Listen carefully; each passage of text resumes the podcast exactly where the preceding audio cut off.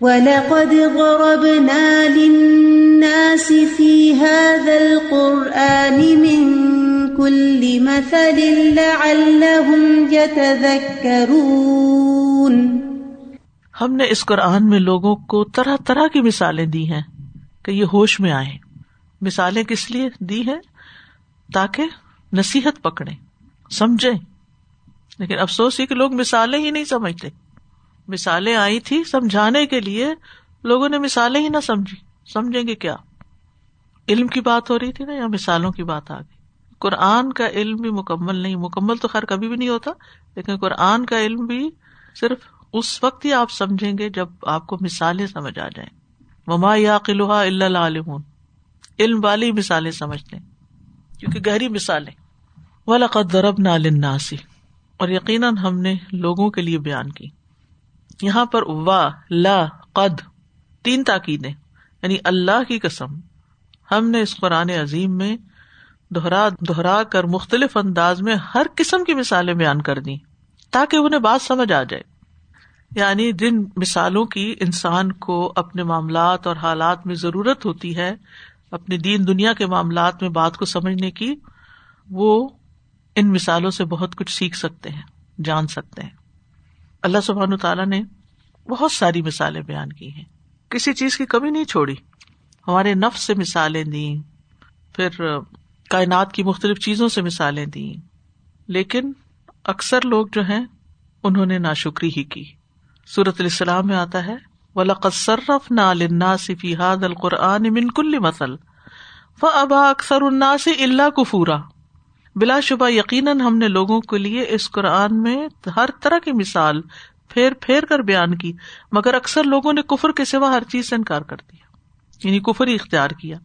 لا اللہ ہم یہ تزک کرون تاکہ وہ نصیحت پکڑے یہ تزک کرون لا اللہ کے کئی معنی ہوتے ہیں۔ یہاں تعلیل کے لیے ہے، علت بیان کرنے کے لیے۔ لا اللہ کا ایک معنی امید کرنا بھی ہوتا ہے۔ کہتے شاید شاید وہ آ جائے۔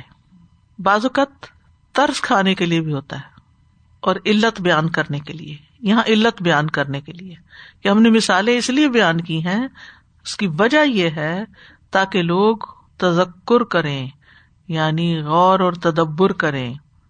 وہ چیز انہیں پتہ چل جائے جس سے وہ غافل ہے خواہ ان کو پہلے سے علم تھا اور وہ اس کو بھول گئے اور اس کی بجائے وہ کم تر درجے کے کاموں میں مصروف ہو گئے۔ یا انہیں پہلے سے کوئی علم ہی نہیں تھا تو اب انہیں بصیرت حاصل ہو جائے۔ تذکر تذکر کا مانا جو ہے نا وہ کیا بنتا ہے؟ ایک یہ کہ پتہ ہی نہیں تھا تو ان کو یاد دہانی کرا دی۔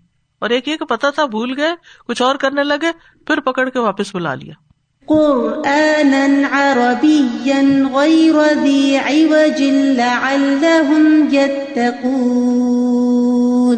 واضح قرآن جس میں کوئی کجی نہیں تاکہ وہ بچ جائیں۔ قرآن عربی یعنی ہم نے اس قرآن عظیم کو عربی میں واضح الفاظ اور آسان معنی والا بنایا ہے۔ اور یہ بالکل سچی بات ہے۔ عربی زبان اس اعتبار سے تمام زبانوں سے افضل ہے کہ سب سے زیادہ واضح کرنے والی ہو اس بات کو۔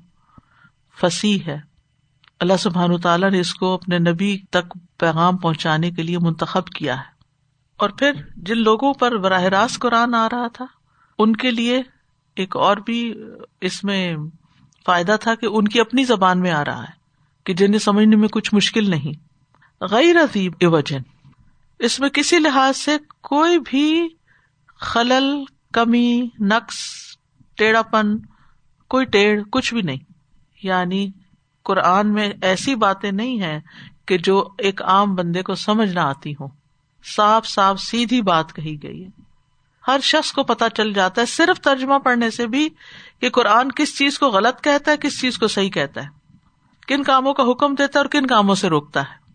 تو غیر رضی وجن، مقصد کیا ہے؟ لا اللہ یتقون، تاکہ وہ بچ جائے۔ ان کے لیے تقوا کا حصول آسان ہو جائے۔ کیونکہ جب نصیحت حاصل کریں گے تو تقوا بھی اختیار کریں گے۔ دیگر جگہوں پر آتا ہے، انا جا اللہ قرآن عربی اللہ اللہ تاقلون بے شک ہم نے اسے عربی قرآن بنایا تاکہ تم سمجھو۔ سمجھو تقوا اختیار کرو، نصیحت پکڑو۔ ایک اور جگہ پر آتا ہے، او یوح دس الحم وکرا یا ان کے لیے کوئی نصیحت پیدا کر دے۔ اور قرآن میں کوئی ٹیڑھ نہیں، اس کے بارے میں سورت کہف میں آتا ہے الحمد للہ دل کتاب ولم یج اللہ وجہ۔ اسی طرح یہ کہ قرآن میں کوئی اختلاف بھی نہیں۔ ولوکان امن غیر اللہ لوجد فی اختلاف کثیرہ اگر وہ غیر اللہ کی طرف سے ہوتا تو بہت زیادہ اختلاف پاتے ان آیات سے یہ پتہ چلتا ہے کہ اللہ سبحان تعالیٰ نے جو احسن الحدیث نازل کی ہے اور جو عربی زبان کا قرآن ہے اور بہت واضح ہے، جس میں کوئی ٹیڑھ نہیں ہے، کسی کجی کے بغیر ہے، یہ ہم سب کے لیے ایک بہت بڑی نعمت ہے۔ اور قرآن مبین ہے یعنی پوری طرح بات واضح کر دیتا ہے۔ اور قرآن کے معنی کو سمجھنا انسان کے تقوا میں اضافہ کرتا ہے۔ لعلهم يتقون ضرب الله مثلا رجلا فيه شركاء متشاكسون فيه شركاء متشاكسون ورجلا سلما لرجل هل يستبيان مثلا۔ الحمد لله بل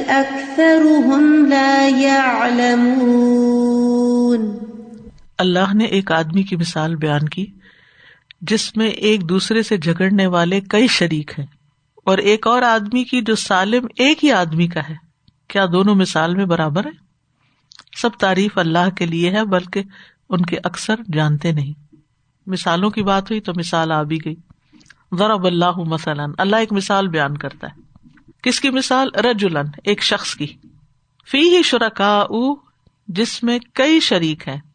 اور وہ شریک بھی کیسے ہیں؟ بڑے جگڑالو ہیں متشا کسون بڑے بکیل تند خو بد مزاج اور اس وجہ سے وہ ہر ایک اپنے حق کی کھینچا تانی میں لگا ہوا ہے۔ یعنی ایک شخص ہے، غلام ایک ہے، کیونکہ ان کے غلامی پائی جاتی تھی، اس مثال کو بڑی اچھی طرح سمجھ پاتے۔ ایک شخص ہے جس کے دس مالک ہیں۔ اور وہ آپس میں لڑاکے بھی بہت ہیں، جھگڑے والے بھی بہت ہیں۔ ایک کہتا ہے یہ کام کرو، دوسرا کہتا نہیں کرو۔ تیسرا کہتا وہ کرو۔ ایک کہتا ہے یہاں جاؤ، کہتا تو وہاں جاؤ۔ تیسرا کہتا وہاں جاؤ۔ چوتھا کہتا وہاں جاؤ۔ اور وہ جس کی بات نہیں مانتا، وہی مارتا ہے اس کو۔ اب آپ سوچیں کہ ایک بندہ ایک وقت میں ایک کی بات مان سکتا ہے نا۔ دس کی تو نہیں مان سکتا۔ دس کو تو راضی نہیں کر سکتا۔ دس کو تو خوش نہیں کر سکتا۔ اور پھر نو سے اس کو مار پڑتی ہے۔ اس بےچارے کا حال کیا ہوگا؟ وہ کہاں کا رہے گا؟ تو ضرب اللہ مثلاً رجولن فی ہی شرکا متشاکسون۔ کہتے نا، ایک انار، سد بیمار۔ و مسانی ہے نا و سلمن لرجل۔ اور ایک دوسرا شخص ہے جو ایک ہی انسان کے لیے پورا ہے یعنی جو سالم ایک ہی آدمی کا ہے۔ اس کا ایک آکا ہے۔ وہ جو کہتا وہ کرتا اور اس سے راضی ہے خوش ہے۔ اب یہ مشرق اور معاہد کی مثال ہے۔ مشرق جو کئی معبودوں کی عبادت کرتا ہے، جو کئی آکاؤں کا غلام ہے، اس کے کئی مالک ہیں اور سب جھگڑالو ہیں۔ ہر ایک چاہتا ہے کہ غلام اس کے کام میں لگا رہے۔ ہر ایک اپنے مطلب کا حکم دیتا ہے۔ اسے دوسروں کے کام سے کوئی سروکار نہیں۔ تو جو غلام ہے، وہ اس بات پہ حیران پریشان ہے کہ وہ کس کی بات مانے، کس کی نہ مانے۔ اب کیا ہے اس کے مقابلے میں وہ شخص جو مومن ہے؟ بس ایک رب کو راضی کرتا ہے۔ اور اسی کی رضا کے لیے کام کرتا ہے۔ حل یس مسئلہ۔ کیا ان دونوں کی مثال ایک ہو سکتی ہے؟ ہرگز نہیں ہو سکتی۔ الحمد للہ بات سمجھ آ گئی۔ مثال سے کہ ایک جیسی حالت نہیں۔ ایک کا ایک مالک اور ایک کے دس مالک ہے جو جس کے دس مالک ہے اس کی زندگی مصیبت میں ہے۔ اور جس کا ایک مالک ہے، اس کی زندگی راحت میں ہے۔ دونوں میں بہت بڑا فرق ہے۔ اب آپ دیکھیے، اس کو عام روزمرہ زندگی سے کیسے ریلیٹ کریں گے؟ ایک شخص ہے جو مومن ہے، شرک خفی کی طرف میں آتی ہوں۔ یہ تو شرک سری تھا نا۔ ایک شرک خفی بھی ہوتا ہے۔ وہ شخص جو ریا کاری دکھاوے اور دنیا کے لیے کام کرتا ہے۔ اس کے لیے ہر وقت مصیبت پڑی رہتی ہے کہ یہ ناراض نہ ہو جائے، وہ ناراض نہ ہو جائے۔ میں نے یہ کیا تو اس کو اچھا نہیں لگے گا، وہ کیا تو اس کو اچھا نہیں لگے گا۔ اس کو اس کو اس کو وہ ہر وقت اسی چکر میں پڑا رہتا ہے اور اسی خوف کا شکار رہتا ہے۔ اب میں نے یہ کر لیا نا یہ ناراض ہو جائے گا مجھ سے۔ اس کو نہیں بلایا نا، وہ ایسا کرے گا، وہ نتیجہ کیا ہوتا ہے کہ وہ کسی کام کو انجوائے نہیں کر سکتا۔ اور ایک شخص وہ ہوتا ہے جو یہ سوچتا ہے کہ یہ کام میں نے اللہ کے لیے کرنا ہے۔ اور اللہ کی رضا ہی اس کا مطلوب ہوتی ہے، جو اس کی زندگی کتنے سکھ میں۔ پھر اسے لوگوں کی کریٹیسم کی پرواہ نہیں ہوتی کہ لوگ کیا کہیں گے۔ لیکن جو اس میں جیتا نا، لوگ کیا کہیں گے؟ اس کی زندگی مزریبل ہوتی ہے۔ نیت کی خرابی کی وجہ سے زندگی مصیبت ہو جاتی ہے۔ اور نیت کی درستگی کی وجہ سے انسان امن، چین، اطمینان میں آ جاتا ہے۔ مثلاً کسی موقع پر آپ کے پاس کوئی چیز ہوتی ہے، آپ کسی کو دیتے ہیں، آپ کے پاس اتنی نہیں کہ سب کو دے سکیں۔ آپ کی نیت بہت خالص ہے کہ آپ کو محسوس ہوتا ہے اس شخص کو ضرورت ہے، یہی دینی چاہیے۔ اب جب کسی اور کو پتا چلتا ہے تو وہ آپ سے ناراض ہو جاتا ہے۔ لیکن اس کی ناراضگی آپ کو بودر نہیں کرے گی، کیونکہ آپ نے جو فیصلہ کیا ایک تو اللہ کی رضا کے لیے کیا اور وہ صحیح فیصلہ انصاف پر مبنی تھا اور اس کے بعد آپ بے فکر ہو جائیں گے۔ اچھا یہ جو ہماری خاندانی زندگی ہے، اس میں آپ دیکھیں اس کی مثال کیسے ملتی؟ مثلاً ایک مرد ہوتا ہے، وہ ماں کی بات مانتا ہے تو بیوی ناراض ہو جاتی ہے، بیوی کی مانتا ہے تو ماں ناراض ہو جاتی ہے۔ اور اس کی زندگی کتنی مزریبل ہوتی ہے، کیونکہ اس کے لیے دونوں ہی رشتے پیارے لیکن اگر وہ ایسے مواقع پر یہ سوچ کر کہ کس وقت کس کا حق ہے، میرے رب نے مجھے کیا حکم دیا ہے اور وہ اللہ کو راضی کرنے کی فکر کرتا ہے تو اللہ تعالیٰ تو اس کے لیے راہیں آسان کر دیتا ہے، ہموار کر دیتا ہے۔ یعنی پھر وہ دل کے اندر پریشانی نہیں رہتی، کیونکہ اس نے فیصلہ صحیح کیا ہوتا ہے۔ ماں کا حق ہے، ماں کا حق دینا ہے، بیوی ناراض ہوتی ہے، پرواہ نہ کرے، کوئی بات نہیں۔ اور اگر بیوی کا حق ہے تو بیوی کا حق دینا ہے، کیونکہ اللہ کا حکم ہے، وہ اس کی بھی ذمہ داری ہے۔ پھر وہ اس خلش میں، اس خوف میں نہیں رہتا کہ آئے ماں ناراض ہو گئی۔ تو ایک متقی اور غیر متقی میں یہی فرق ہوتا ہے۔ ابن الجوزی لکھتے ہیں لوگوں اس شخص کی نصیحت سن لو جسے تجربہ اور واقفیت ہے کہ جس قدر تم اللہ کو بڑا مانو گے، اسی قدر اللہ تم کو بڑا بنا دیں گے۔ اور جتنی تم اس کے مرتبے کی تعظیم کرو گے، اتنی ہی وہ تمہاری عظمت میں اضافہ کرے گا۔ اور اللہ کی عظمت صرف یہ نہیں کہ زبان سے کہتے رہنا، اللہ اکبر۔ دل میں بھی اللہ کو بڑا سمجھ کے اس کی مرضی کے مطابق کام کرنا۔ ولہ میں نے ایسے لوگ دیکھے ہیں جنہوں نے اپنی عمریں علم کے مشغلے میں ختم کر دی حتیٰ کہ بوڑھے ہو گئے، لیکن حدود سے تجاوز کیا۔ تو لوگوں کے نزدیک بے وقت ہو کے رہ گئے۔ لوگ ان کے علمی تباہر اور سخت مجاہدے کے باوجود ان کی طرف توجہ بھی نہیں کرتے تھے التفاط بھی نہیں کرتے تھے، پوچھتے بھی نہیں تھے ان کو۔ اور ایسے لوگ بھی دیکھے ہیں جو اپنے بچپن میں اللہ تعالیٰ کا مراقبہ کرنے لگے۔ یعنی چھوٹی عمر سے ہی اس بات کی فکر کرنے لگے کہ اللہ دیکھ رہا ہے مجھے، میں نے اللہ کی رضا کے لیے کام کرنا ہے۔ تو اللہ تعالیٰ نے ان لوگوں کے دلوں میں ان کا مرتبہ بڑھا دیا، حتیٰ کہ لوگوں کے دل ان سے جڑ گئے اور وہ ان کی نیکیوں کو بڑھا چڑھا کے بیان کرنے لگے۔ اور ایسے لوگ بھی دیکھے ہیں جو استقامت اور ثابت قدمی کا مظاہرہ کرتے تھے۔ جب تک ثابت قدم رہے، تب تک معاملہ ٹھیک رہا۔ اور جب پھسلے، تو اللہ کی مہربانیاں بھی ان سے ذائل ہو گئی اگر اللہ کی ستاری یعنی گناہوں کو ڈھانپنا عام نہ ہوتا اور کریم کی رحمت سب کو شامل نہ ہوتی تو یہ سب کے سب مخلوق کے سامنے رسوا ہو جاتے مگر اللہ کی عام عادت تعدیب اور تمبی کی ہے اور سزا میں بھی لطف کی رعایت رکھنے کی ہے۔ جیسے کہ ایک شاعر کہتا ہے، من کا نفی سخت ہی محسن فقیف یقون ردا جو ذات اپنی ناراضگی میں بھی احسان کرتی رہتی۔ جب راضی ہوگی تو اس کی الطاف و عنایات کا کیا عالم ہوگا۔ یعنی اللہ جس بندے سے ناراض ہوتا ہے، اس کو بھی رسک دیتا ہے۔ تو جس سے راضی ہوگا قیامت کے دن، پھر اس کو کیا کچھ دے گا؟ ہاں یہ بھی یاد رکھو کہ عدل و انصاف میں کمی نہیں ہوا کرتی اور بدلا لینے والا حاکم ظالم نہیں ہے۔ اور امین کے پاس کوئی چیز ضائع نہیں ہوتی یعنی اللہ کو امانتے دے رہے ہو، کبھی ضائع نہیں ہوگی۔ یعنی اللہ کے لیے کام کرو گے تو کبھی نقصان نہیں ہوگا۔ یہ ہے توحید خالص کہ اللہ کے لیے کام کرنا، لوگوں کی رضا کے لیے نہیں۔ بل اکثر لا لمون لیکن ان کی اکثریت علم نہیں رکھتی۔ اللہ اکبر، ساری ساری زندگی علم حاصل کرتے رہے، اس نقطے کو نہیں پایا کہ اللہ کے لیے سب کچھ کرنا ہے۔ اکثر اکثریت کا یہ حال ہے۔ لوگوں کے پیچھے بھاگ رہے، لوگوں کو خوش کرنے کی کوشش میں، اور لوگ کے خوش ہو کے نہیں دیتے۔ تو ایک آکا کی غلامی اور بہت سے آکاؤں کی غلامی کا فرق یہ ہے۔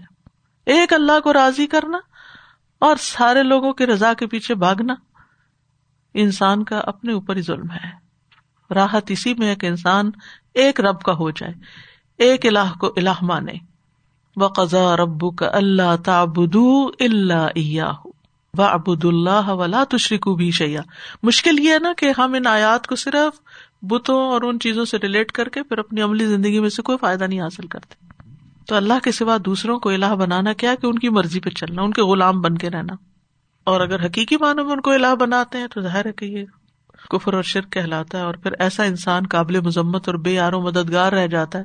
لاتا جالما اللہ الہن آخر فتح مضمومن مخدولا اللہ کے ساتھ کوئی اور معبود مت بناؤ، ورنہ مذمت کیے ہوئے بے یارو مددگار ہو کے بیٹھے رہ جاؤ گے۔ کوئی نہیں مدد کو آئے گا۔ ایک اور جگہ پر ملوم مدہورا آتا ہے۔ ولا تجالما اللہ الہ آخر فت القافی جہنم ملوم مدہورا دھتکارے ہوئے جہنم میں ڈال دیے جاؤ گے۔ اس آیت سے یہ پتہ چلتا ہے کہ اللہ تعالیٰ مثالوں سے بات سمجھاتے ہیں، جس سے بات جلد سمجھ آتی ہے۔ تعلیم میں یہ طریقہ اختیار کرنا چاہیے۔ پھر جو شخص اللہ سے مخلص نہیں، اللہ نے اس کا حال بیان کر دیا، جس کے اندر اخلاص نہیں، جو سچا نہیں۔ اور یہ کہ الحمد للہ سب تعریف اللہ ہی کے لیے۔ ہر حال میں اسی کی تعریف ہے۔ اور اکثریت کا حال بیان کیا گیا کہ اکثریت علم نہیں رکھتی جس کو حقیقی علم کہتے ہیں جو انسان کے لیے واقعی فائدہ مند علم ہے۔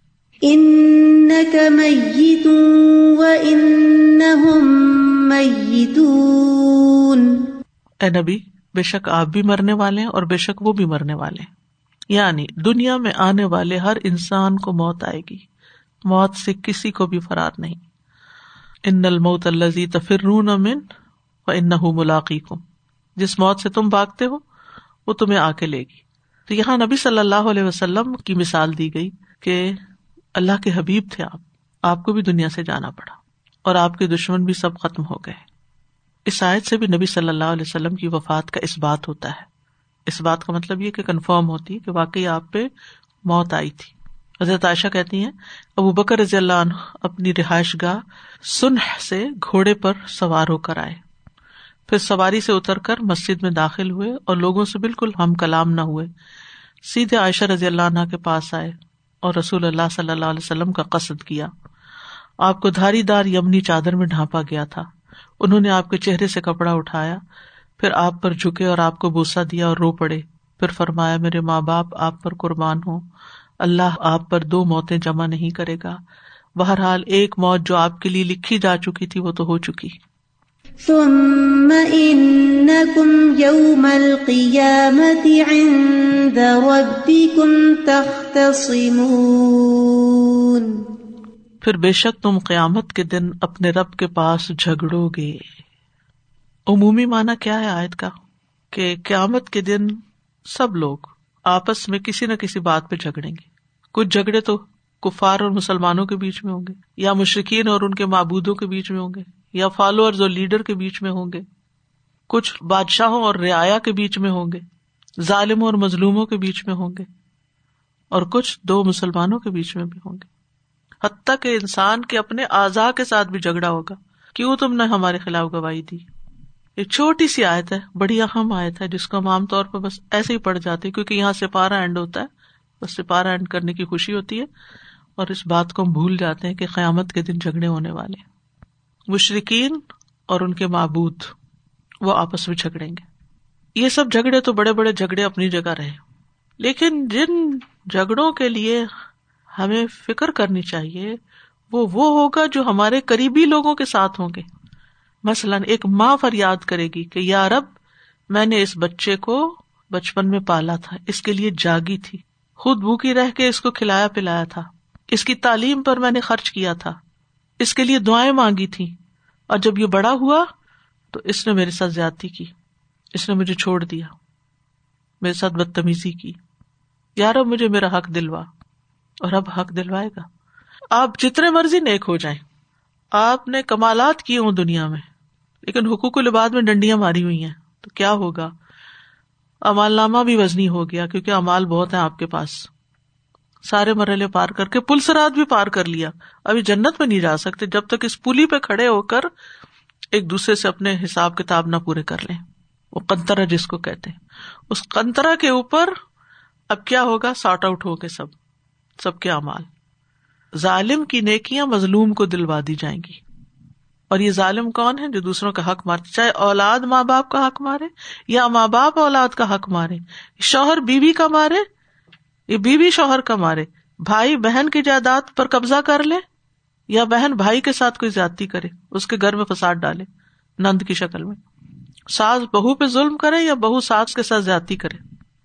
یہ جو ہماری روز مرہ کی زندگی میں آپس کے جھگڑے چلتے ہیں نا کیونکہ دنیا میں بازوقت کچھ لوگوں کے پاس ذرا زیادہ طاقت آ جاتی ہے، زبان زیادہ تیز ہوتی ہے، ان کے پاس ذرا علم زیادہ ہو جاتا ہے، ہوشیار زیادہ ہوتے ہیں تبن کچھ اسمارٹ ہوتے ہیں لوگ۔ تو وہ دنیا میں دوسروں کو چپ کرا دیتے ہیں اپنی چلاکی والی باتوں سے۔ وہاں کیا ہوگا؟ ایسے لوگوں کے منہ پہ مور لگا دی جائے۔ ان کے عذاب بولنا شروع کر دیں گے اور ساری حقیقت سامنے آ جائے گی۔ یہاں تک بات آتی ہے کہ رسول اللہ صلی اللہ علیہ وسلم نے فرمایا، قیامت کے دن تم لوگوں سے حقداروں کے حقوق ادا کروائے جائیں گے۔ یہاں تک کہ بغیر سینگ والی بکری کا بدلا سینگ والی بکری سے لیا جائے گا۔ بکریوں کے بھی بدلے ہوں گے۔ تو انسان کیسے بھاگ جائیں گے؟ تو اگر کسی کے ساتھ بھی کوئی آپس میں ظلم کیا ہوا ہے، تو دنیا میں ہی اس کو حساب صاف کرا لینا چاہیے۔ معافی مانگ لینی چاہیے اور اس میں دیر نہیں لگانی چاہیے۔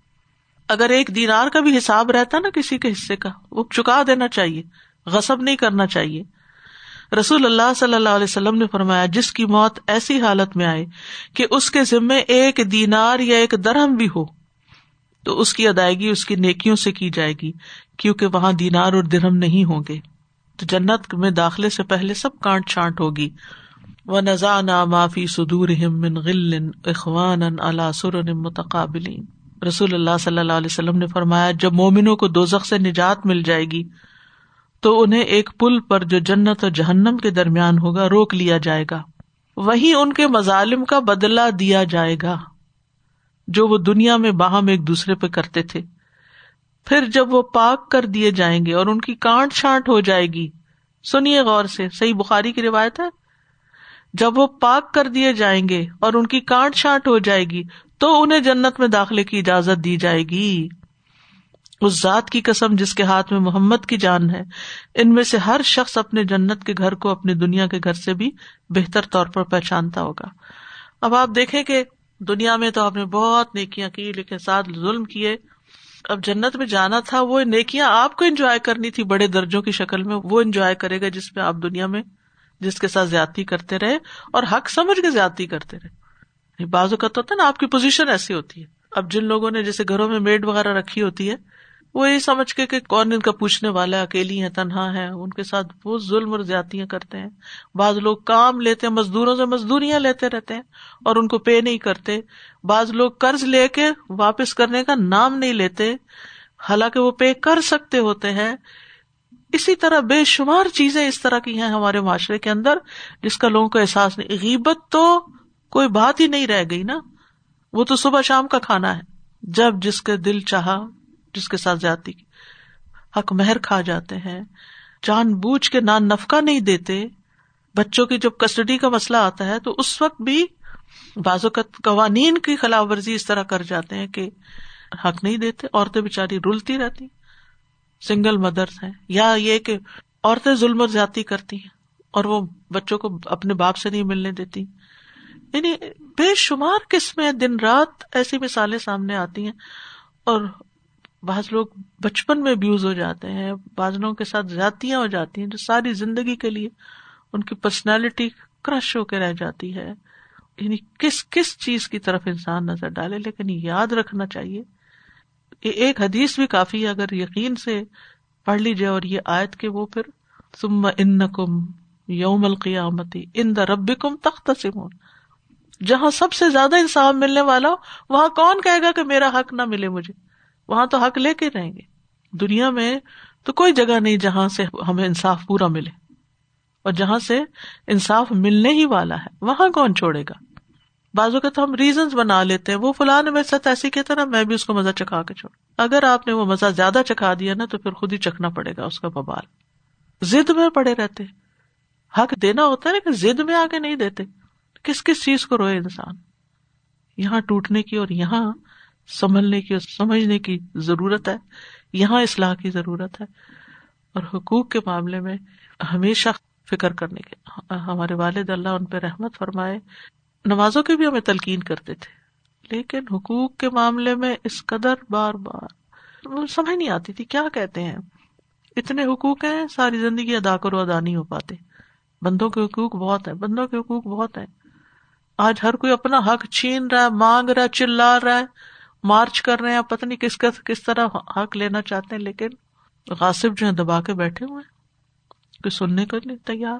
دیکھیے، کل تو دینا پڑے گا۔ کہاں سے چھوٹ کے جاؤ گے؟ بھاگو گے کہاں؟ پھر وہاں نیکیاں کہاں سے لاؤ گے؟ کیا دوسروں کی جگہ سزا بھگتو گے؟ تو اللہ ہمارے حال پہ رحم کرے۔ تو ہر علی سائد میں نبی صلی اللہ علیہ وسلم کی موت کا بھی اس بات ہے، اور آپ کو تسلی بھی دی گئی کہ آپ کے دشمن جو ہیں، یہ بھی دنیا سے چلے جائیں گے۔ وہ آپ کی موت کے انتظار میں ہے لیکن وہ خود بھی مرنے والے ہیں۔ اور آپ کو جٹلانے والوں کے لیے ایک دھمکی بھی ہے۔ اور پھر یہ کہ قیامت کے دن جب جھگڑے ہوں گے، تو پھر اللہ تعالیٰ کا فیصلہ ہوگا۔ فلاح یحکم بین کم یوم القیامتی ولی جا اللہ کافرین المنین سبیلا اللہ تمہارے درمیان قیامت کے دن فیصلہ کرے گا اور اللہ کافروں کے لیے مومنوں پر ہرگز کوئی راستہ نہیں بنائے گا۔ اس جھگڑے میں پھر مومن ہی کامیاب ہوں گے۔ ایمان والے ہی کامیاب ہوں گے۔ حقوق ادا کرنے والے ہی کامیاب ہوں گے۔ اللہ سبحان تعالیٰ ہمیں واقعی فرائض کو ادا کرنے کی توفیق دے اور ہم کسی کے ساتھ بھی کوئی ظلم و زیادتی کرنے والے نہ ہوں۔ واخر داوانا ان الحمد للہ رب العالمین۔ سبحان اللہ و بحمد کا اشد اللہ اللہ اللہ انت استخ فرکا و اطوب السلام علیکم و رحمۃ اللہ وبرکاتہ.